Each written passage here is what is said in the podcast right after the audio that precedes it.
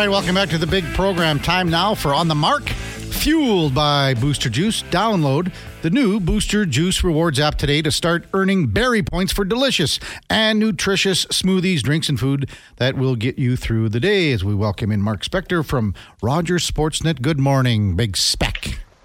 Flying solo today, Kev. I see, huh? What the heck? Well, Confident these days. what what do you mean? I don't flying solo. Usually, you got a host in there in the mornings. Well, on co-host. uh, well, we have on Thursdays. Laddie's in at eight, right? Tuesdays, Gra- Lorianne well, on Monday. Yeah, Lorianne's Monday. But see, here's the difference, Spec. You're you're still on Western. You're on PT time. Thinking last Tuesday when we were on with Grant.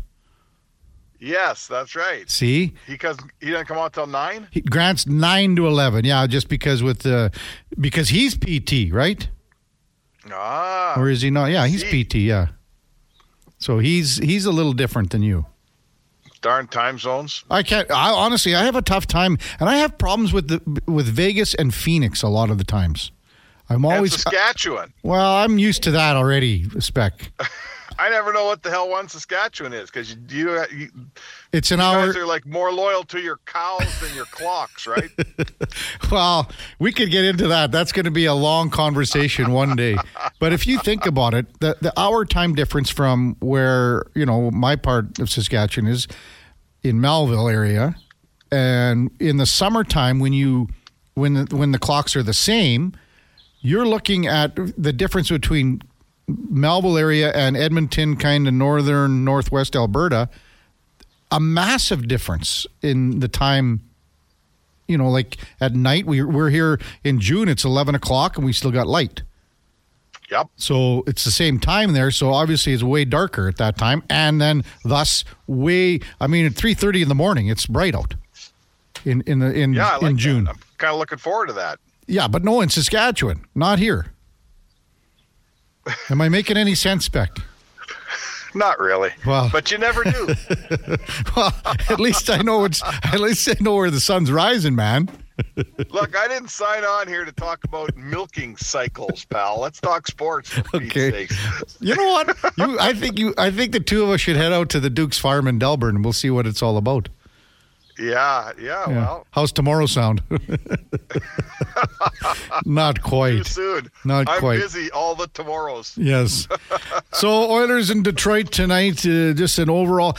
Uh, I mean, is this a minor little funk that the Oilers are in, or are we just too spoiled from a 16-game winning streak, or what? Well, it's a predictable funk. When you win all the games in a row, what's going to happen next? You're going to lose a couple. So that part's not bad. You got to lose a couple games, but you have to right your ship and get playing better. It's it's less, you know, this is what the coaches will always tell you and I'm afraid they're right. It's less about the win and the loss and the result. It's how you play. If you if the Oilers, they got a good team. If they play well and they do all the things they're trying to do, they're going to win, you know, a- a good Oilers performance is going to win three nights out of four mm-hmm. because they're a good team. If you're Buffalo, you can play really well and you can lose a few because they're not as good. But Edmonton's good, so they got to find their process. They got to find the game. Whatever it was they were doing, particularly defensively over those 16 games, start rolling that out again, and the wins are going to follow. So defense pairings will be back to what it was before this kind of little. Uh, I don't know if Yeah, you want to call it experiment. Apparently, we will see that tonight. What are your thoughts on the switch back? Well, guess. I tried. Listen, this is just a coach trying something, right? You know, I get it. You waited till the win streak was over before you tried to mix things up. Inevitably, the, they're, you know, they didn't play as well with that. You know, they lost a couple games, and now you go, hmm, maybe I shouldn't have done that. So, I don't, I don't mind a coach that tries some stuff.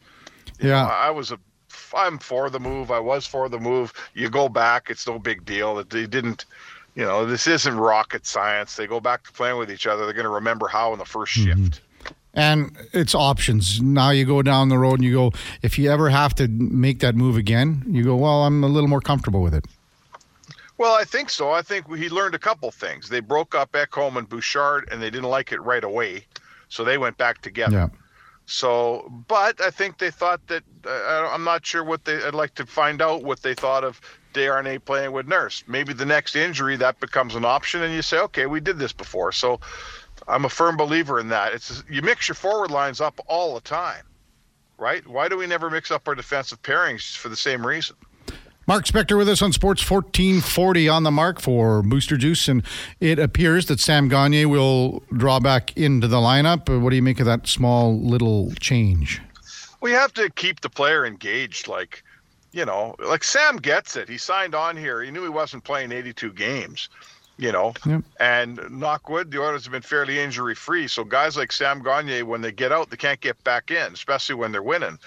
Um, but he's the, you got to play the guy at some point. You can't just leave him in the press box forever. And it should be noted that when Sam Gagner plays, he's been ex- incredibly productive for a guy getting his minutes in his role.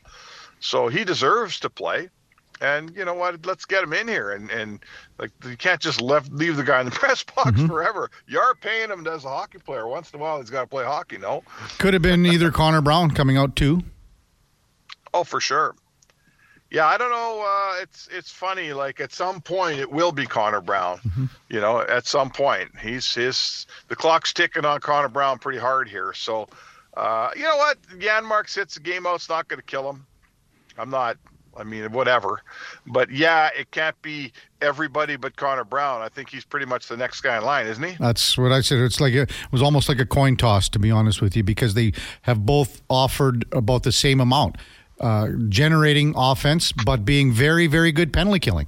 So now Ryan McLeod will have to step into a little more of a, a penalty kill role uh, for the Oilers when Janmark's not in the lineup because uh, that's the just uh, kind of the next progression. Uh, Mark Spector with us in Sports 1440. So, Spec, the one player I wanted to ask you about was Dylan Holloway. So we all mm-hmm. know we all know his situation with injuries, in and out of the lineup, missed extended time. Where are you with this guy who's still obviously trying to find his way, his game? Yeah, yeah. It, this is a hard time in the life of Dylan Holloway, like observe, for us observers we all look at the player and we think, you know, when he's a finished product, there's going to be a good player there. He's got every skill that you want to see, right? But he's got to get games under his belt and he's got to learn a lot of things. He's he's he skates around really fast, but I don't think he ever seems to know exactly where he's going, right? You know, he's he reminds me of a young Taylor Hall who just Remember how he used to get mm-hmm. cranked all the time, Taylor Hall, because he never really had a plan out there. Yeah. he just every every shift was a time to to go as fast as he could.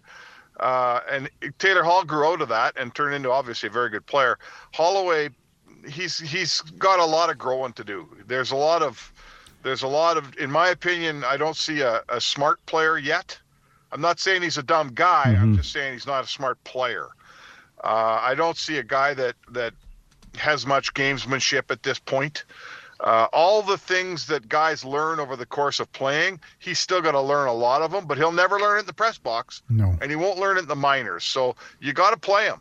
You got to play him, and he's got to learn. And you got to go through the video with this guy, and you got to show him how to be a smarter player. And you know, sometimes less is more. It, every shift doesn't have to be at 500 miles an hour, right? Sometimes mm-hmm. you got to have some timing here. He's got to learn all that stuff, and hopefully he'll learn it. You know, as the season goes on here, what do you think? Uh, well, uh, I'm looking at it, and in the, in the sense where he's coming up to one complete season, you know, of, of National Hockey League experience. He's only 22 years old. He's that's the key here. He's only 22, yep. so he is definitely still finding his way at this point, he has to make sure that he is uh, so well rounded and so in tune defensively because the offense still isn't coming for him yet. Um, it's almost I, I, liken him to, and I'm not making this comparison, but we saw it with so many players over the years where they get to a certain stage of their development where they go, I'm not getting the opportunities, obviously, on the power play. I'm not getting them in a top six sense. So I have to make sure I can contribute other ways, i.e., an Andrew Cogliano. Now, I'm not comparing the two, Spec, yep. but but we're we're seeing things where if you're not banging down the door and creating and generating offensive scoring chances, that's what happens to many many players in the NHL. So in my my point when you ask me i think he i think the offense is there because he has a lot of talent but he has to bang down the door here at some point or else people are starting going to go like in management are going to go we might have to turn you into a different player than what we envisioned. How's that sound? Yeah, that's fair. I mean, he's only played in the 70s, his game 75 games or something. 72. And they've been split over a bunch of time, and a bunch of those games, Woodcroft had him was playing them, you know, barely playing them, like playing four minutes a night. I don't even count that game in development developmental terms because you can't develop playing five minutes. Uh, so he's never, you know, he needs to a stay healthy and get some reps in a row. He can't. You no one can develop when you play 20 games and then sit out a month and play 20 games and sit out three months, and that's how his career has gone. So, listen, it's just time. We've watched young players mm-hmm. all for all these years. It's just time. You're right about the defensive part. I mean, if you're not going to produce offensively, you better not be hemorrhaging chances, or you will come out of the lineup. Mm-hmm. And I don't think he's terrible defensively. He's all right. Nope. He's, that line's not getting caved in. They've only been together for a couple games, so we just have to have patience. I think th- this team's good enough that you can afford some patience for that player. And you know, we like the looks of McLeod between Foegele and Holloway. It's got all the checks all the boxes of a really good third line that can help in the playoffs. And they got about a, you know, they got about what do we got? Thirty some games left mm-hmm. to figure it out between them. Uh, that player just has to keep the puck out of his own net and, and just be patient. It'll happen for Holloway. Mm-hmm. I think it will. I don't think we're looking at Cogliano here, Kev. Not, I, I wasn't comparing the two, but I'm saying, yeah, you know, know, there's I a know. progression, right? You, you, sometimes you have to go, okay, well, what do we got here? You know, so yeah, you got to be patient. Yeah you know, they were listen, they were very patient. They've been patient with some rookies and it turned out, and you're patient with other rookies and it doesn't. You know, and and I guess if we're having this conversation a year from now, now we're gonna it's gonna be a different conversation. Mm-hmm. But Holloway hasn't played enough, and he's never played with the top players. He's not, you know, you never see him playing with Draisaitl and McDavid when we're talking about offensive numbers. He's always doing it in the bottom six. So give him some time. Mm-hmm. He should come around. I agree. Uh, quick comment on tonight. Uh, anyone on Detroit uh, that you're looking forward to keep, kind of keeping in, keeping an eye on tonight? Well, I always like to see Patrick Kane. I'm happy that he's back in the lineup. Uh, you know, he's still for a guy his age and has accomplished all the things he's accomplished. The other guy to keep an eye on is um, um, I always like David Perron. I don't. I think Detroit's too good a team. I don't think they're going to be a seller. They've been out of it for too long to give up mm-hmm. on the season by trading away a guy like a Perron. That I hear his name connected to Edmonton a little bit.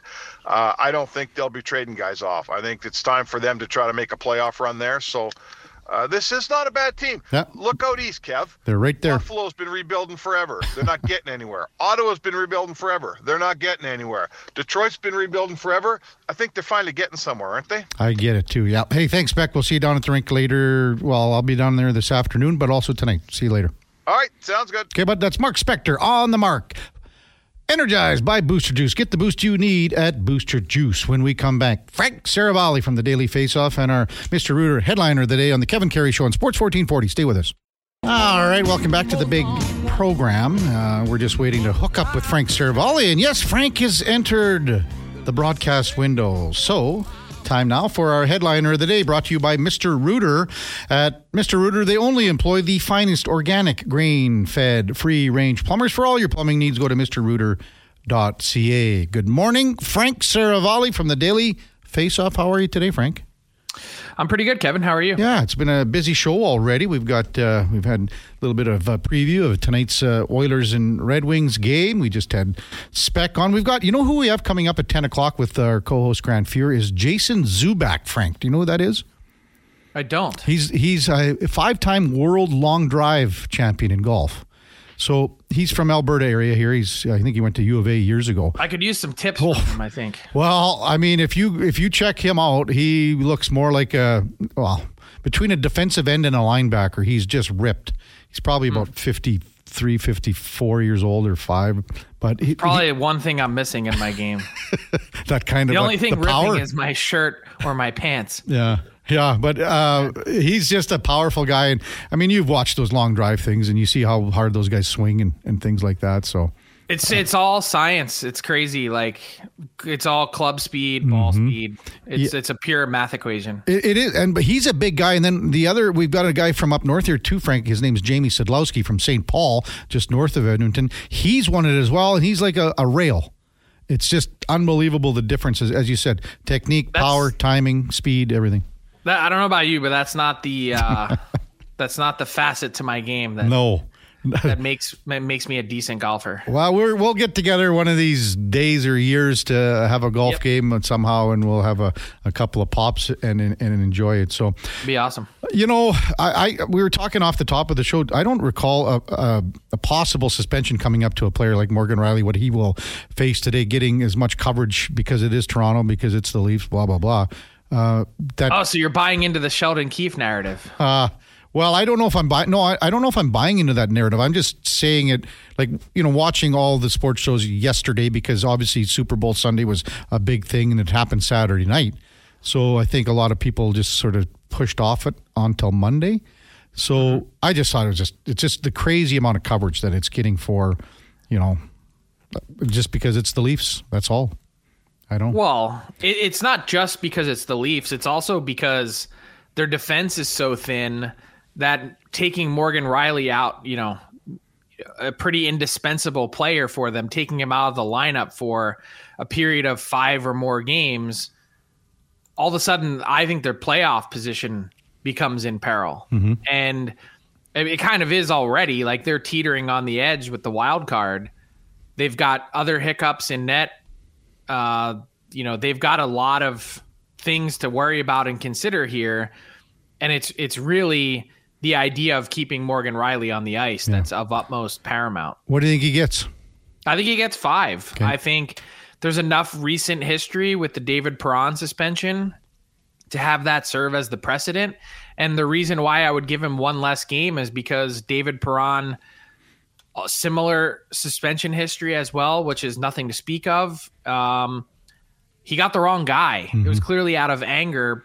Morgan Rielly, similar kind of thing, out of anger, cross check to the face, non hockey play, meaning it's after the whistle. Um, that's where I think it lands. Yeah, I, I think it could be five. It could be even, I think possibly four. I don't think he gets more than six, which a lot of people are calling for. But as I'd you be said, surprised. yeah, as you said, Frank, he's But it's a- pretty rare to see a player that gets an in-person hearing offered to him and it ends up being less than 5 Mm-hmm. which is what a phone hearing would be. if he if he gets six. Let's just just play hypothetical here. If he gets six and appeals, do you think it would get reduced? No, and I, I think we have enough recent history to suggest from Commissioner Gary Bettman, who hears the appeal first, and and there's a whole separate topic. The appeal process is utterly broken in the NHL. The fact that the commissioner is there to uphold what essentially is a decision by his own employee, um, I I think he probably upholds it, and more than that, speaking to how broken the system is, to then go to a neutral arbitrator and have it take so long. Do you know that the neutral arbitrator still hasn't ruled on David Perron's appeal from December? The whole system is just messed up. Like right from the DOPS to to to the what you're just saying right there. it's it's, it's crazy wrecked, yeah. and um, I, I think this year more than a lot of others the department of player safety has exhibited not just a a, a clear inconsistency in its application of discipline but i would take it a step further and say not only that they appear to be running scared of an appeal. Mm-hmm. And just look at the brendan gallagher hit. There that that should have been much longer than five games. And i think in comparison to this should be a, a longer suspension even though these aren't apples to apples plays it should be a longer suspension than whatever morgan rielly gets and by the way just in case anyone's wondering I, I mean i am wearing a white hoodie today but before anyone calls me a snowflake um, I, I actually love the slap shot from ridly greig Well, I think it's fantastic. You you can do whatever you want. Just be prepared for someone to come after you. And that doesn't necessarily mean you should get a cross check in the face. It just means that there should be some response from the Toronto Maple Leafs and in fact we'd be all over them today if they didn't. But using your stick is a no-no. Yeah, I said that all day yesterday, Frank. I was fine with what Ridly Greig what he did, uh, but I wish you know I liked the response from from Rielly. If he would have hammered him across, you know, the the elbow or you know the shoulder lower, Uh, you know, there pro- there might have been a, actually maybe a quick line brawl or something like that. Um, and I'm not saying a total brawl, but there would have been a a big, a lot more of a response with Greig down on the ice as opposed to what there was. That's what I would have Well, thought happened. I, I don't agree with the idea of. I think there was like a line going around yesterday on social media make hockey violent again. Yeah. But we should make hockey spicy again. And and what Rid- Ridly Greig did with the slap shot, like I'm all for it. Rivalry game. Your team's had a, a dreadful season where you've been way short on expectations. They can't handle the weight of of being a good team in Ottawa. but if you take one down on a Saturday night against the team from the self-proclaimed center of the hockey universe, then you know what? Have a night. Go like do what you do whatever you want. Put the exclamation point on it, but don't be surprised when it's met with a with retaliation. Yeah. Again, I had no problem with what he did with the slapper, and then just be ready to for something to happen after. You can't you can't turtle. Well, no, but be ready for something that happens after. Yeah. That's what I'm saying. So, um, double IHF, Frank, you had some posts uh, this morning just regarding with what's happening with uh, Russia, Belarus moving forward here. Yeah, so the IHF Council met um, overseas in Europe and determined that they are not ready yet for Russia and Belarus to return to the World Championship level. And that's not just men's worlds, it's World Juniors, it's women's, it's under 18s, any sort of championship level, the entire Russian and Belarusian federations they have been banned for this upcoming cycle, which, by the way, includes the 2025 World Juniors, which would be held in Ottawa uh, later this year. So, it, I think what's interesting to me is two parts of it. Um, one, that they've cited safety risks. They said, you know, due to current safety risks, they've determined that it's quote not yet safe to reincorporate Russia and Belarus. So what we can glean from that is one, not yet safe means that that's obviously leaving the door open for Russia for the 2026 Olympics, which would be our first best on best mm-hmm. competition since well, the Olympics were held in Russia in 2014 in Sochi. But it also what I what struck me was the change in messaging from the double IHF. You know, they did say in 2022 when the war in Ukraine began, which not adding anything politically, just fact, was an unprovoked attack. Um, they they said safety to their fans, players, and officials was was of paramount importance, but they also used way different language, saying the IIHF strongly condemns the use of military force. All of that's been gone. That has been wiped off the table in the latest statement from the double IHF. So it, it seems like their stance is softening. I think the big thing to watch that no one is going to say publicly uh, from those countries out of fear of retribution, but Finland, Sweden, and even Czechia to a large degree with Dominik Hasek and the statements that he's been making, you're going to have a hard time finding them in competition with Russia anytime soon on the international level. And it's a big reason why Russia is not part of the 2025 four nations face off. Mm-hmm. Finland and Sweden said no go, not happening. As a neighbor of Russia, we're not having them participate. So there's a lot to, to navigate here on the geopolitical landscape. Ooh, tons for sure. Frank Seravalli, Daily Face Off, our headliner of the day on Sports 1440. Anyone moving up your trade target board on Daily Face Off, Frank, in particular with implications towards the Oilers and maybe a name like Jake Guentzel? Yeah, I don't think the Pittsburgh Penguins are there yet on Jake Guentzel. I mean, obviously the Oilers are one of the teams that's tracking that. Um, one name that is moving up the board, in fact, wasn't on there, but I believe they were very close to finishing off a deal that somehow got nixed somewhere along the lines. Is Jacob Markstrom from the Calgary Flames? I think they the Flames and the New Jersey Devils had a deal done in principle to bring Jacob Markstrom in last week. That somehow, again, for unknown reasons, got scuttled.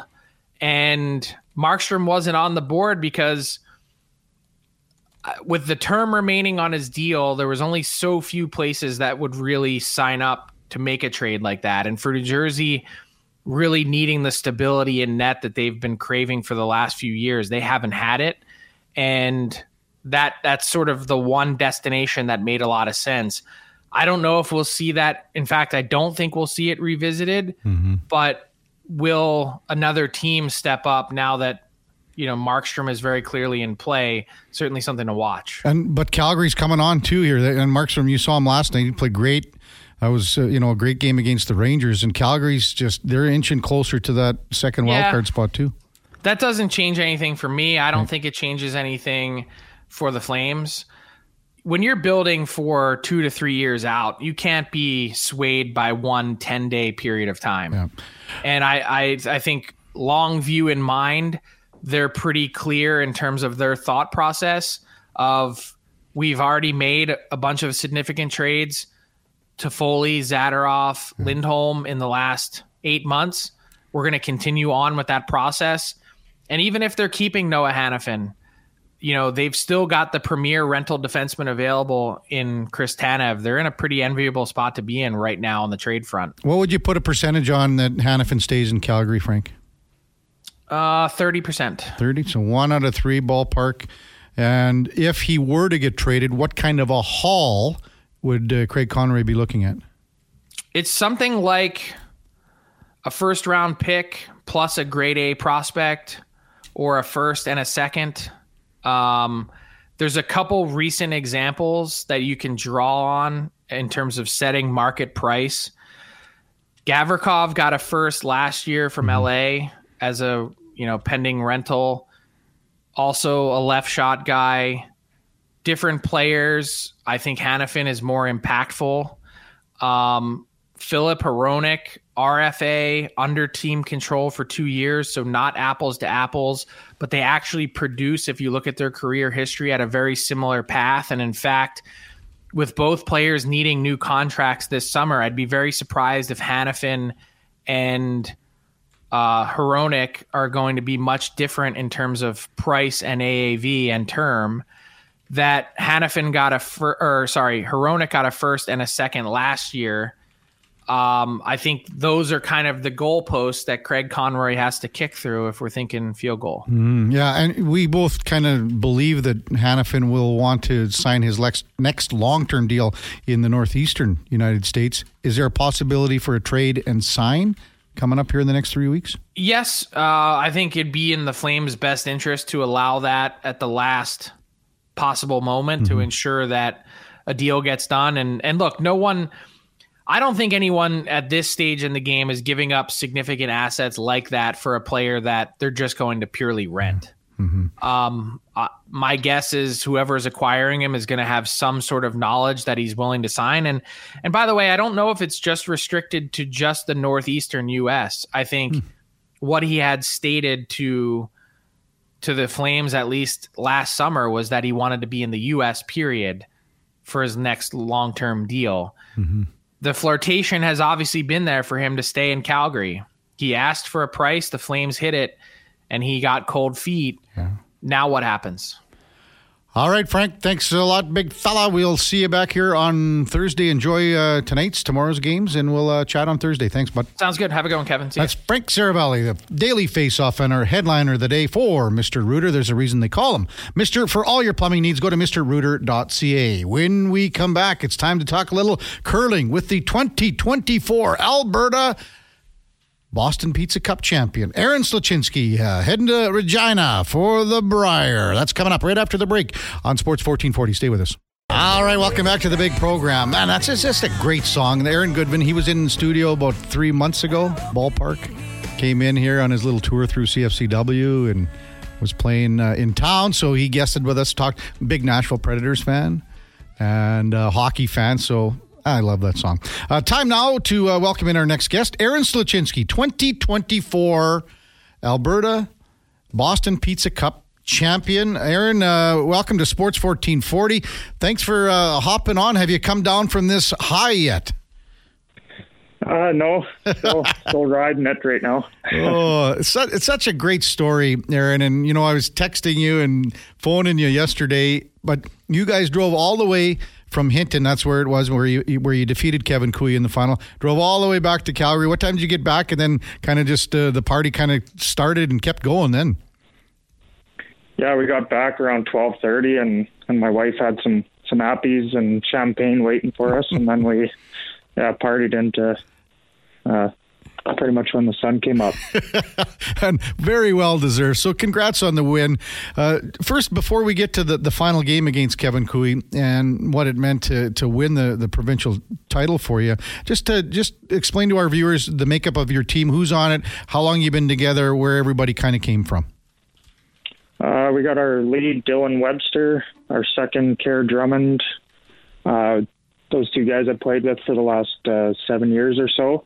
And then last year we added uh, third Jeremy Harty and uh, coach Mickey Pendergast. And uh, yeah, I played with Karen Doan for yeah six seven years, and then uh, we wanted to take it more serious, so we we added one of the, the other top skips in the province to come in at third with us last year. How much did Mickey uh, help when he came aboard as kind of a coach and just to oversee everything? He's helped a lot. He's uh, kind of directed us with our team dynamics and got us focusing on all the right things. And and he's uh, he's played a lot of curling games, so he's got a lot of knowledge to share with us.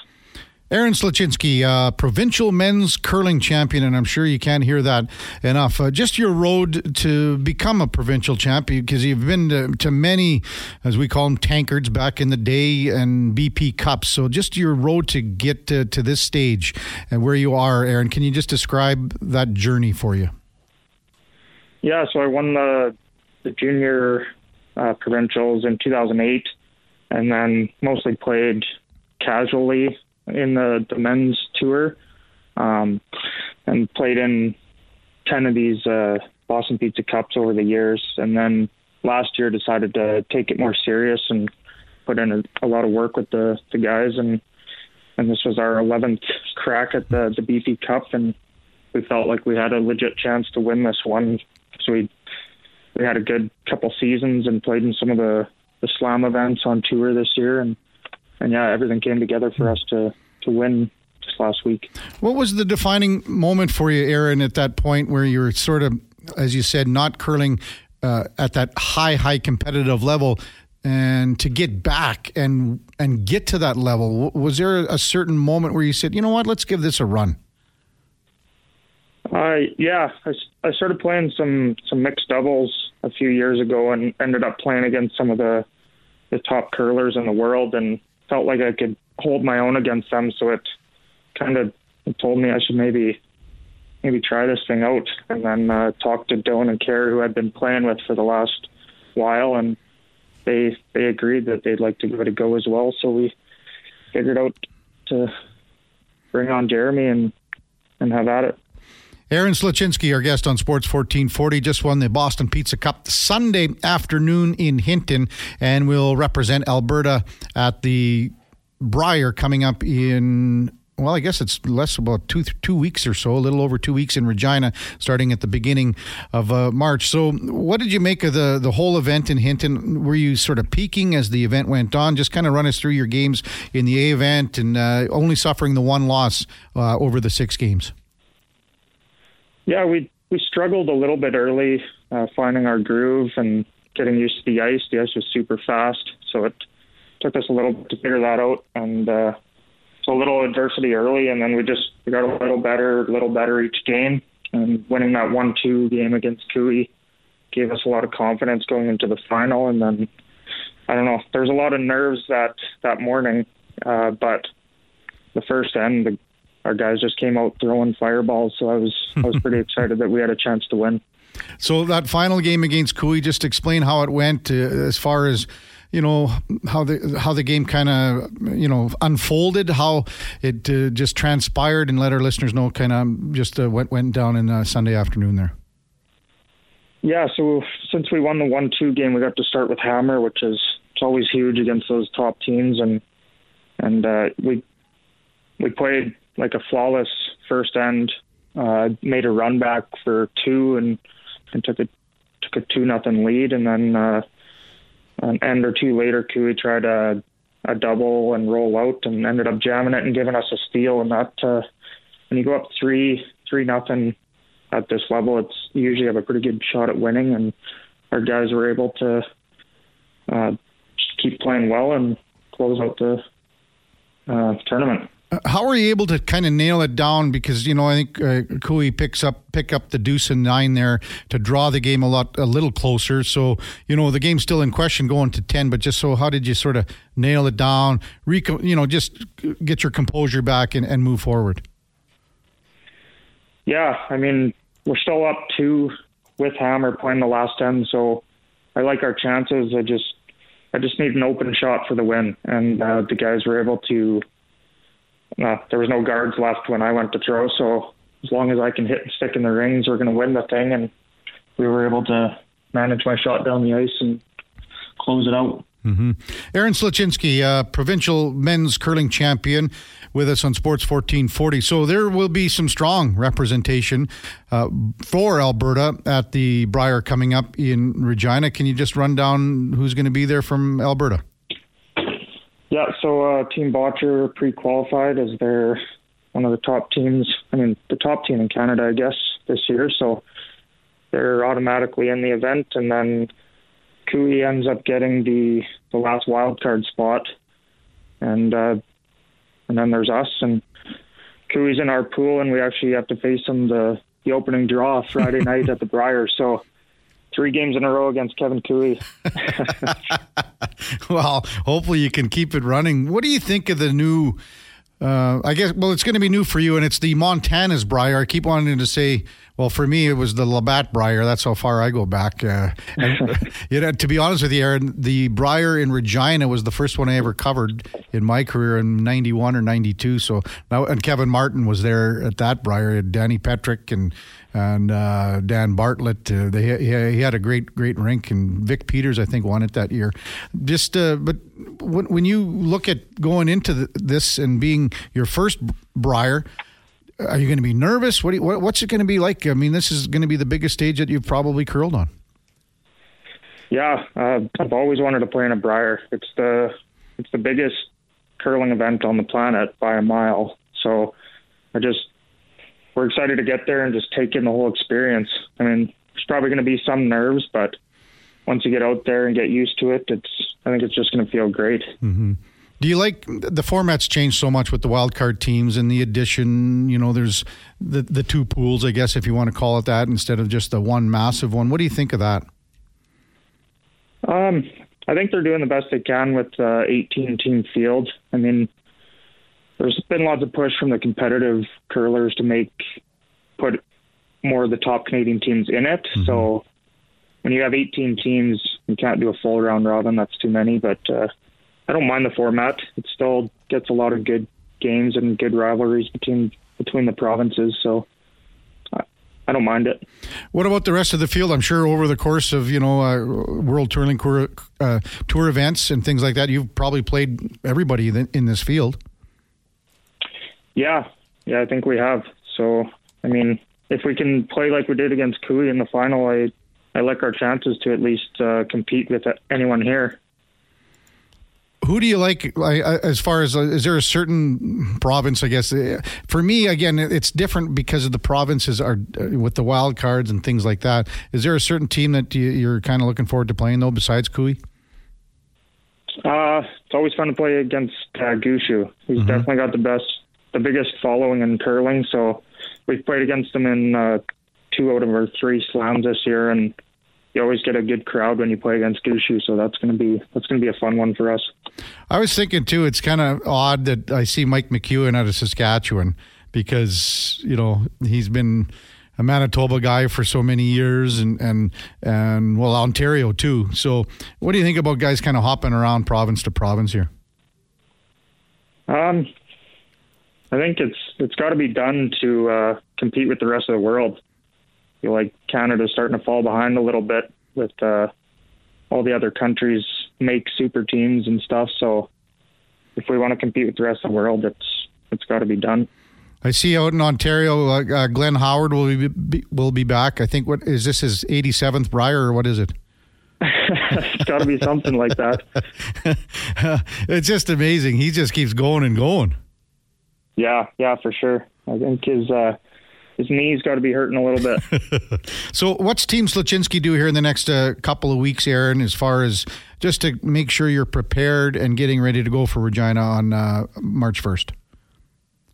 Uh, there's a ton of housekeeping items in like yesterday and today and tomorrow, probably. Lots of booking this and booking that and doing a bunch of paperwork. And then uh, we got a team meeting scheduled for Thursday night to kind of go over practice schedule and and all that stuff. So mm-hmm.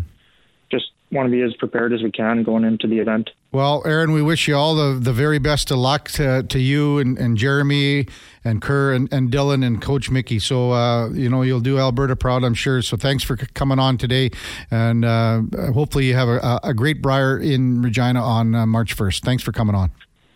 Yeah, thanks a lot for having me, Kevin. Yeah, that's Aaron Sluchinski, 2024 Alberta men's curling champion, winning the Boston Pizza Cup uh, on Sunday in Hinton over Kevin Koe. And man, there's some. You, you got Brad Gushue, you've got Sluchinski, you've got Brendan Bottcher, you've got Kevin Koe, uh, Schneider Rink out of BC. Reid Carruthers in Manitoba, Dunstone out of Manitoba, Matt Dunstone. The teams out east are, are solid as well. James Grattan always brings it as well. Uh, Newfoundland Labrador, don't know too much about uh, that rink, but uh, Kevin Koe's brother, Jamie, once again will be there with from the Northwest Territories. Uh, Team Ontario, I'm just looking at that now. Scott Howard's the skip, so that's Glenn Howard's son. That's how much we've come down. Glenn Howard, I we'll have to figure that out, Duke. It's got to be twenty Briers. It's got to be close. Yeah, in my lifetime alone. Mike McEwen's got Colton Flasch at third. So you know the last time when the Saskatchewan's won a Briers, 1980, Ricky Folk won it, and uh, you can just bet people in Regina would if they if Mike McEwen's Saskatchewan rink even got to the playoffs here, like in the sense to get to mm-hmm. the system. How it's it's different. I mean, that province would go bananas. There's been some great teams uh, out of Saskatchewan over the years, and the fact that it has that, that well, drought's extended this long. But the problem is, like, as good as you play, you've got whoever's coming out oh. of Alberta. There's been three uh, of the best all time between Koe, Martin, and Ferbey over the past yeah. 30 plus years. Uh, not to mention uh, Howard, Gushue. Like I said, so many of those names you mentioned, they they've dominated for a long time now. Oh. Brad Jacobs uh, coming out of retirement to play third this year. Um, he skipped that Northern Ontario team for to a couple championships. Like it's uh, the the skill level and the talent of these curlers across the country is better than ever. And like we talked about it um, with Koe last week, even the talent across the world is getting better. So mm. it's uh, when whoever our Canadian champion ends up being, it's no sure thing they take home gold at the Worlds anymore. It's, thing, it's tough. Yeah, the thing is that there is there's it's such it's so top heavy with the two pools and you've got like the three wildcard teams are as good as anyone. Obviously, they're they're the top teams. So it's tougher. They're, it's bottom heavy, um, top heavy, and the games at the beginning of the week it takes a while because there's so many games that are not meaningless, but you're playing the territories, you're playing, you know, Nunavut and things like that. They're just not at that level. So uh, that starts at beginning of March in Regina. Top of the hour, we will have uh, Grant our co-host from 9 to 11, the former Edmonton Oiler and Hall of Famer Matt Laughlin, doubles play-by-play man, will be uh, with Grant and I at 9.20. And then at uh, 10 o'clock, Jason Zuback, world long drive champion, will guest with us to talk a little bit of golf, probably some hockey, a little bit of everything. And I'm sure he's got a lot of questions for Grant. I'm sure Grant has a lot of questions for Jason. That's coming up at uh, 10 o'clock. Before that, time now for a Sports 1440 update brought to you by Tommy Guns, our unique lounges and casual setting. Makes it easy for anyone to rock a new look and get the best hot towel shave experience in Canada, hands down. Book now at TommyGuns.com. Here is the Duke.